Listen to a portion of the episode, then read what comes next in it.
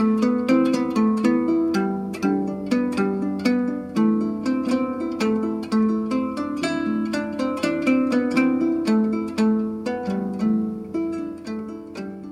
I'm Peter Adamson, and you're listening to the History of Philosophy podcast, brought to you with the support of King's College London and the Leverhulme Trust, online at www.historyofphilosophy.net. Today's episode will be an interview with Dominic O'Mara, who is Emeritus Professor of Philosophy from the University of Freiburg in Switzerland. Hi, Dominic. Thanks for coming on. Hi, Peter. The topic that we're going to be discussing today is Neoplatonism, and in particular, two topics you've written about in books called Platonopolis and Pythagoras Revived. So we'll start with political philosophy, which was the topic of this book, Platonopolis. And I guess the obvious thing to ask you about that is, were Neoplatonists even interested in political philosophy? Because there's a kind of cliched idea that this is just something they paid no attention to. Well, the conventional image that you find about of Neoplatonist philosophers is that they're not interested in the physical world. They're not interested in their bodies. They're not interested in social life. They're only interested in getting away from all that stuff and transcending this physical world, transcending ordinary human society, and reaching some kind of union with some transcendent divinity, which they call the One. And they're so keen on doing this that they try to get away from any engagement in ordinary human relations or any involvement with ordinary life. And this seems to entail, according to the conventional view, that they take no interest in what it means to live well in ordinary life, how to organize one's daily existence in the world with other people. But I guess that would be a pretty strange phenomenon, right? If these Platonists, who call themselves Platonists, weren't interested in political philosophy. After all, Plato wrote maybe the greatest work ever on political philosophy, which is The Republic. He also wrote other works on political philosophy, for example, a late work called The Laws, which people don't read much anymore, but it's there. Yes. So were they interested in those works, or did they just ignore them? Yes, well, this is absolutely true. You would think that if they really did interest themselves in Plato, and if they thought that Plato was, so to speak, the philosopher, then they would be aware of this dimension of Plato. The reason people have thought that the later Neoplatonists were not interested in this side of Plato was, I think, because there is this idea that they're almost like monks, or they're almost like saints. There's some sort of confusion between, let's say, Christian ideas about asceticism and getting away from the world, going into the desert, and philosophers of the same period as these Christian ascetics. But in fact, of course, there were all of these texts of Plato, which they were interested in and which they read.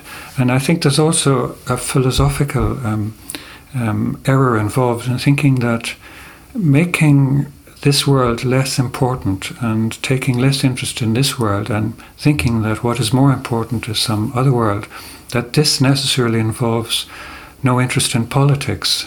In fact, I think putting less emphasis in daily life in this world is itself, so to speak, a political gesture and involves a political theory.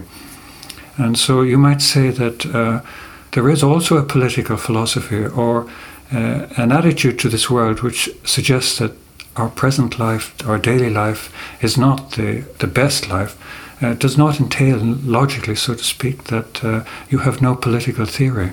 I guess I can see how that would work in ethics, because if you thought the things of this world were not important, then, for example, you might put less emphasis on physical pleasure or getting money, for instance. Yeah. But how does it work out as a political gesture? Yes. Maybe another thing one should say, that political philosophy in antiquity is not like modern political philosophy. And if you look at people like Plato and Aristotle, they consider that the polis, or the city, or the community is in fact a sort of an ethical community, or a community in which you can realize the good, in which you can reach virtue. So it's quite different from a modern political perspective. So if we're talking about the Neoplatonists, I think we need to put them in the context of ancient political philosophy and the conception of political philosophy that you find in Plato and Aristotle. In other words, we live with others in order to attain virtue and in order to attain happiness. And this is quite different from modern conceptions. And the Neoplatonists thought also like this, that community, living with people, is a way of reaching virtue, and it is a way of reaching happiness in some way. And the purpose of political philosophy is to give us the knowledge required to realize this. And so political affairs, getting your political regime in the right order, would in a sense be the first step, or at least an early step, on the way to some kind of fulfilled wisdom and happiness. Is that right? Exactly. The big difference, you might say, is that the Neoplatonists didn't think that human happiness could be fully attained, completely attained, in ordinary daily life, in the ordinary social situation, and that it could only be attained in a higher life. But they also thought that a step towards this higher life was living well, living virtuously, and in a certain sense living quite happily in your ordinary life, in your ordinary material life, in your ordinary social relations. And so they introduced the idea of political happiness. And the idea of political happiness is the idea of a happiness which is, so to speak, an image or an anticipation or preparation for a higher happiness, which would be the happiness of this transcendent life, this life of intellect, in fact. Would they think if I attained the life of intellect, the true happiness, that the political happiness could just fall away, so that it's a kind of step on a ladder towards true happiness, but one that I could discard once I got up the ladder? Yes. Well, there's, I like to think of this in two ways. There's, you might say, the political happiness and virtues or living well with other people in your material existence is a necessary step for reaching a higher kind of happiness, the happiness of pure mind. But that's just one phase, so to speak. The other phase is the phase of supposing that you've reached a higher perfection and higher happiness. You're still living in this world. You still have a body. You still have people around you. You still live with them. And in fact, to the extent that you live with other people and you live a material existence, a corporeal existence, you still require, so to speak, political happiness, even if you have theoretical happiness. So in fact, political happiness leads to theoretical happiness, but if you have theoretical happiness, you still need political happiness to the extent that you live in a body with other people all around you. Right. That's really interesting. Maybe we could talk about how that plays out in specific Neoplatonic thinkers. Yes. Yes. The obvious place to start would be Plotinus, yes, because he's usually, yes, reckoned as the founder of Neoplatonism. Yes. And I guess that political philosophy is certainly not what leaps to mind when most people think of Plotinus. Yes. What is there to say about Plotinus and political philosophy? I think, for reasons maybe we'll be able to go into later on, Plotinus is probably less interested than his successors in political philosophy. And we hear about him that he wanted to found a city called Platonopolis. And this was to be a city outside Rome, and he was to live there according to Plato's laws with probably friends and colleagues. And this project of founding a philosophical city, so to speak, according to Plato's laws, was not realized. The Roman emperor wouldn't give him the money, the land, the endowment throughout history. The endowment, yes. But it is an interesting story, and I think we shouldn't neglect the fact that it was to be a city organized according to Plato's laws.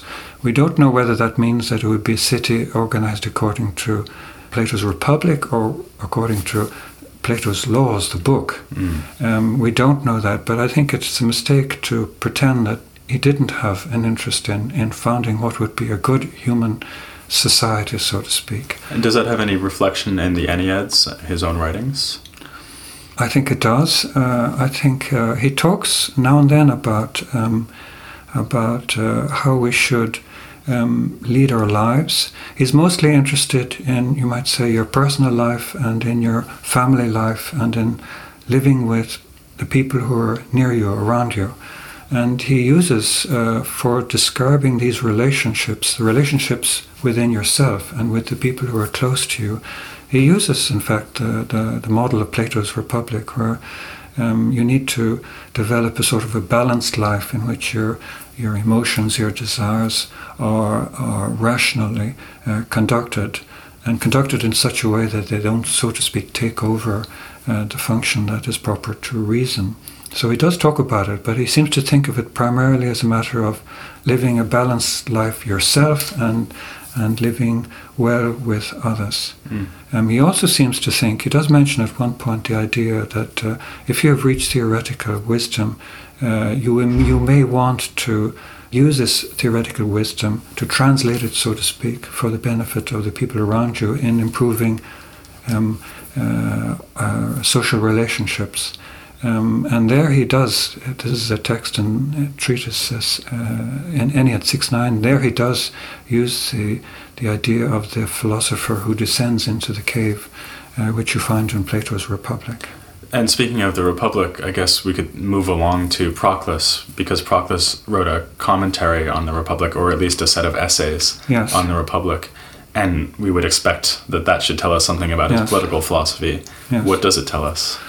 Well, in fact, you might say, if I can add a few things, the Republic is a little more present in Plotinus than one might imagine, and there are actually more references to Plato's Republic than are listed in the standard editions. Iamblichus himself was interested in Plato's Republic and interpreted it and uses it, quotes it quite extensively. And so when Proclus gets to commenting on Plato's Republic, this is not something new, but at least we have these texts from Proclus, and we don't have earlier texts which are lost. So at least in Proclus we can see what a later Neoplatonist would do with Plato's Republic. Now, why was Proclus interested in Plato's Republic? Well, he was interested in Plato's Republic and in Plato's laws, and he read the Politicus also, Plato's Statesman. And it seems to be in the context of an interest in what is called political virtue in Plotinus and in Proclus. That is, how the virtue of living well, as I have described it, in your terrestrial existence, in your material existence, in your social relationships with others.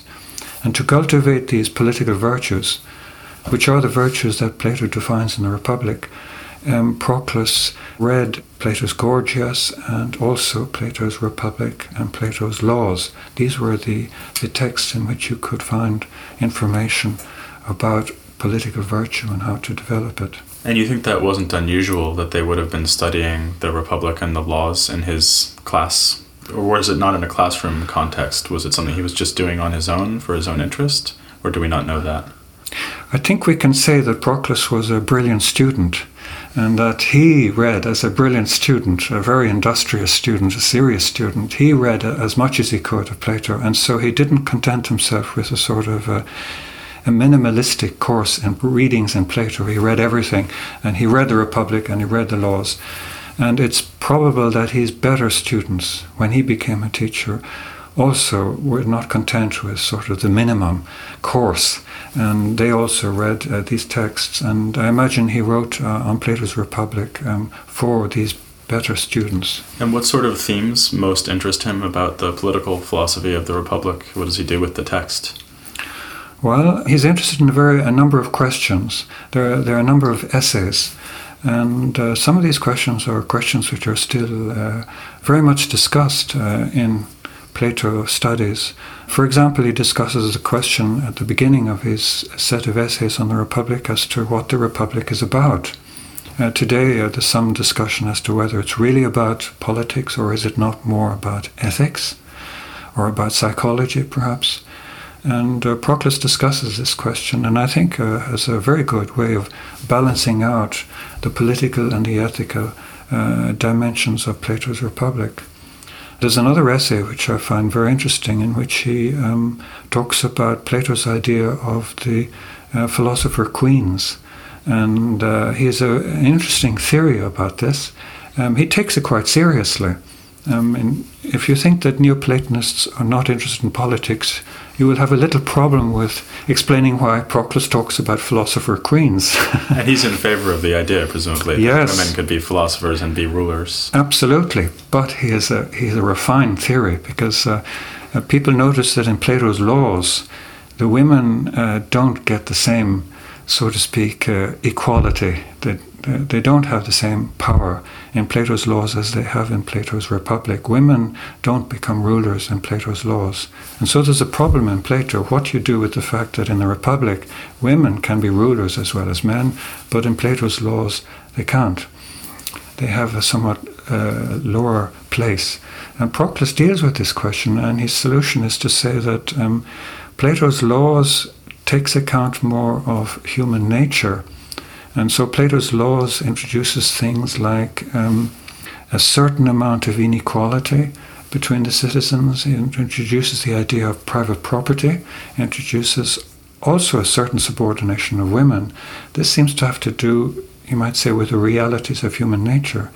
Whereas in the Republic, Plato excludes private property, excludes family life, insists on absolute equality, at least in as regards the rulers of society. And there, women are no different from men, at least as far as their qualifications to rule is concerned.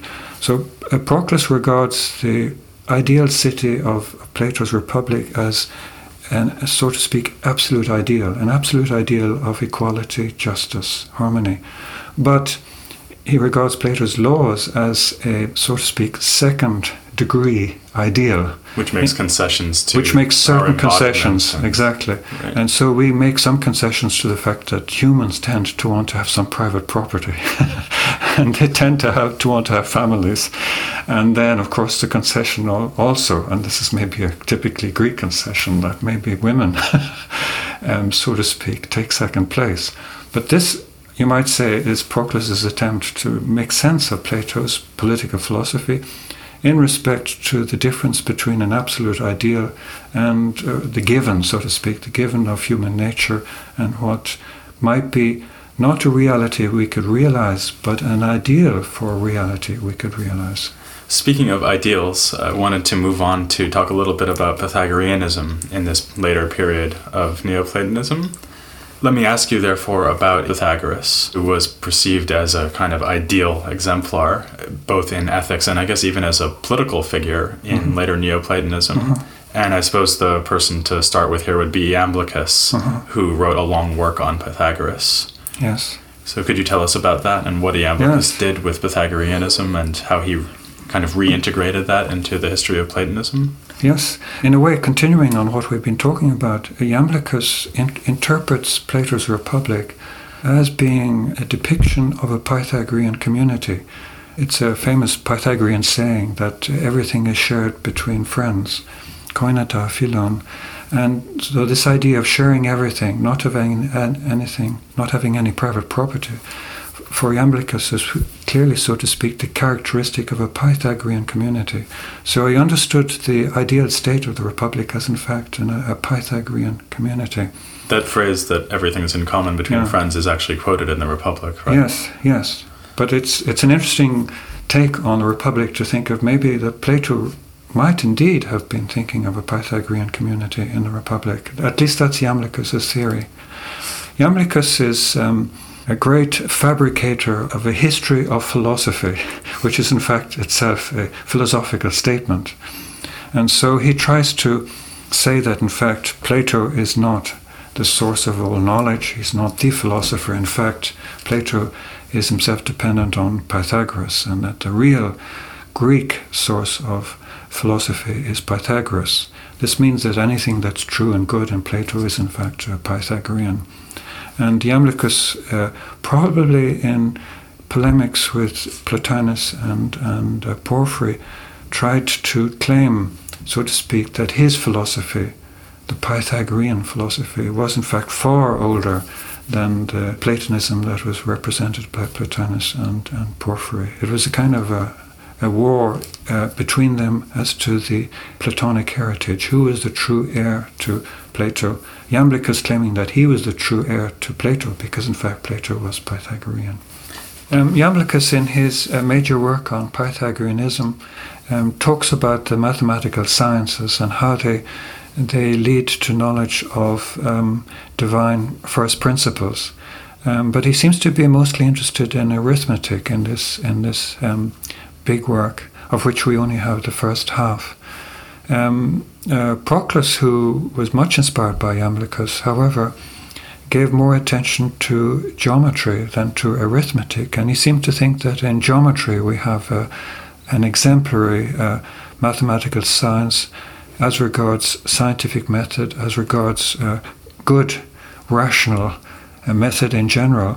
And this may be the reason why Proclus, rather than talking about arithmetic, concentrated on geometry and wrote a commentary on Euclid's Elements. So you might say it's as a consequence of Iamblichus's interest in Pythagoreanism that you ended up with Proclus writing on Euclid. And this commentary on Euclid is quite fascinating because he tries to develop a sort of philosophical method of reasoning on the basis of Euclid's book in order to interpret Euclid's procedures. And so there's quite a lot about how science is constituted, what its first principles are, how you develop arguments, what kind of arguments there are, what are the parts of arguments. And all of this is developed on the basis of an interpretation of Euclid. And it's an interpretation, you might say, of the procedure of mathematical science, but with the purpose of training the mind for thinking about deeper things or more fundamental things about first principles. You practice mathematical science, and in particular geometry, as a way of getting ready, so to speak, to reach first principles with the scientific method. However, the fact that Proclus was interested in Euclid is of great significance for the history of mathematics and for science, because when a Latin translation of it was published by a mathematician, Barozzi, in the Renaissance mathematicians and philosophers were absolutely fascinated in this book. They read Proclus's commentary on Euclid, and many of the methodological issues which they discussed were discussed as a result of their reading of Proclus's book. And this goes as far as Galileo, who was involved in discussions with other mathematicians of his period around issues that arose from reading Proclus's book. And of course, when Kepler got to publishing his book on the harmony of the world, he used big passages from Proclus's commentary on Euclid to talk about his astronomy. So in fact, what Iamblichus has started, so to speak, was to have considerable consequences for the history of philosophy, the history of mathematics, including Renaissance period. I suppose that the Pythagoreanism, both in Iamblichus and Proclus, who I think follows Iamblichus in this regard, shows up in maybe two ways. One is philosophical methodology, and the other is their metaphysics, which is highly mathematical. So to start with the first of those issues, what signs do we see in Iamblichus or Proclus or both that they are thinking of philosophy as a mathematical or quasi-mathematical enterprise? Can I go back a little bit? Yeah. I'm sorry. One thing I'd like to add is that Iamblichus wrote this big work, which is kind of his work in which he tries to prove this propaganda of his, that in fact true Platonism is Pythagoreanism.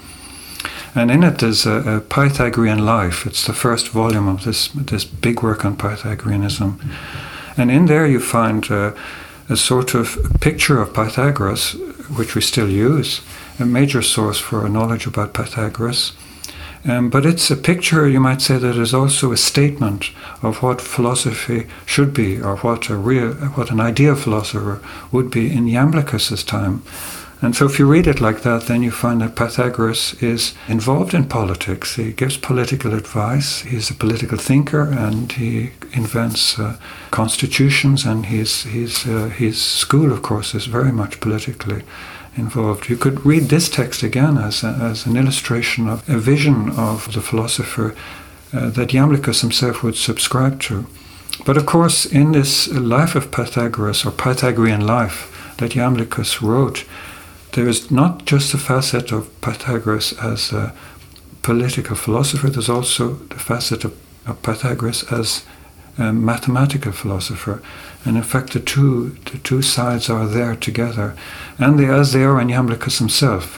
So in the following books of this big synthesis of Pythagoreanism, which he wrote, which I think is not a collection of real evidence on ancient Pythagoreanism, but an expression more of his program, so to speak, to make a Pythagorean Platonism, you find that this aspect of Pythagoras as a philosopher of number, is in fact developed very much.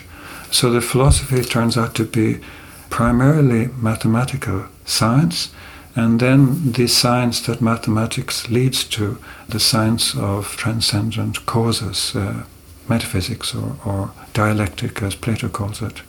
And they would even have seen some of the entities that you get up to study in the higher realms of philosophy as either quasi-mathematical or as actually numbers, right? Yes.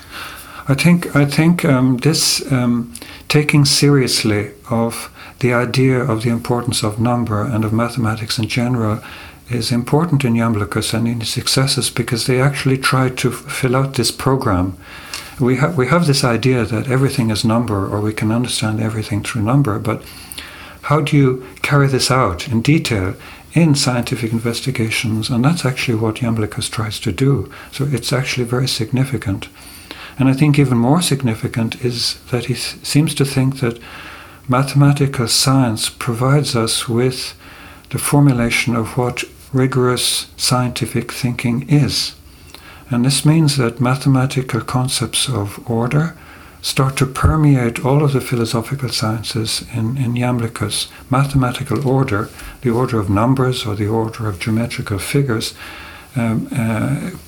provide the structures for understanding metaphysical order, the order of first causes, and also physical order, the order of things in this world. Would that mean, for example, that if you had, say, a procession of gods, of Neoplatonic divine entities, that they would be considered to be analogous to numbers, so they would process in a kind of numerical fashion? Is that the sort of thing he has in mind? Exactly.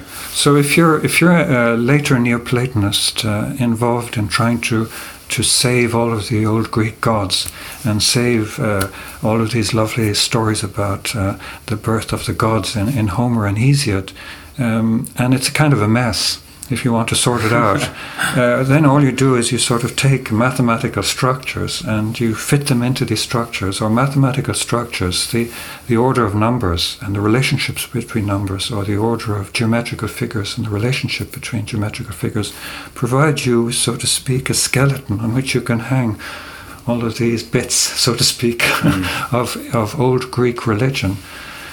So the mathematization of philosophy in Iamblichus has very important consequences for the turning of the Greek pantheon into a sort of a philosophically meaningful structure. Right. Well, that actually gives me a perfect transition to the topic of the next episode, which will in fact be the relationship between pagan Neoplatonic philosophy and the emerging religion of Christianity in late antiquity. So please join me for that next time. But for now, I'll thank Dominic O'Mara very much. Thank you. And join me again next time on The History of Philosophy Without Any Gaps.